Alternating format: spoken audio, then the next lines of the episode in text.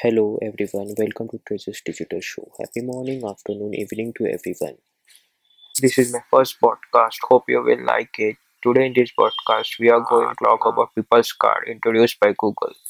Google introduced People's Card in India to let you build your public profile for search engine. Google today launched People's Card in India to let individuals create their profile on its search engine. This feature that has been in testing in the country for a couple of years brings a virtual visiting cards like experience to Google search, where users can highlight their existing website on or social media profiles or to detail their identity to the public.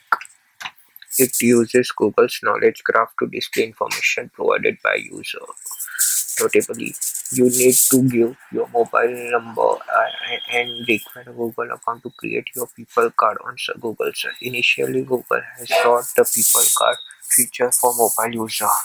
This means that you need to log in to your Google account on your mobile device to create your public profile. And also, the new experience is available in English only for now, though other language would be added in future.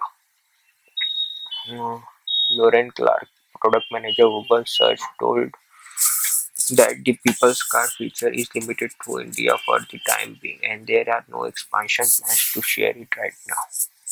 You may be wondering why we are launching this feature in India first, said Clark in briefing.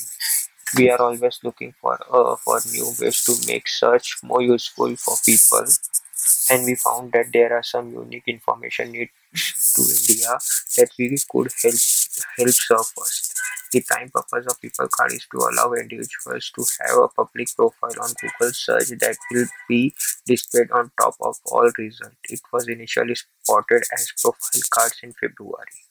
Google claims that with People's Card it is aiming to provide helpful and reliable information to public, thus it gives the option to all users to flag abuse impersonation, or even low quality content. If they find anything odd, though people can. The giant is also taunting to have a combination of, for, of human review and automated techniques in place to flag policy violating content.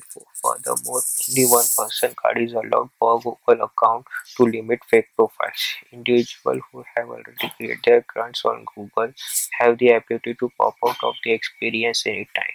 In in the case of people who share the same name, Google will show multiple models.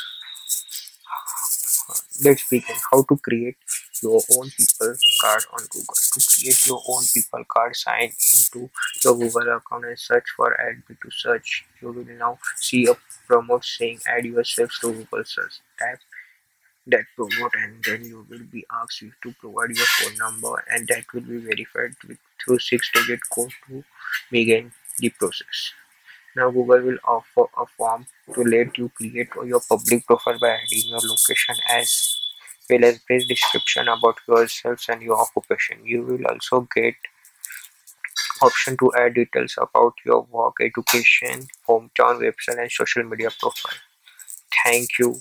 Stay tuned for more.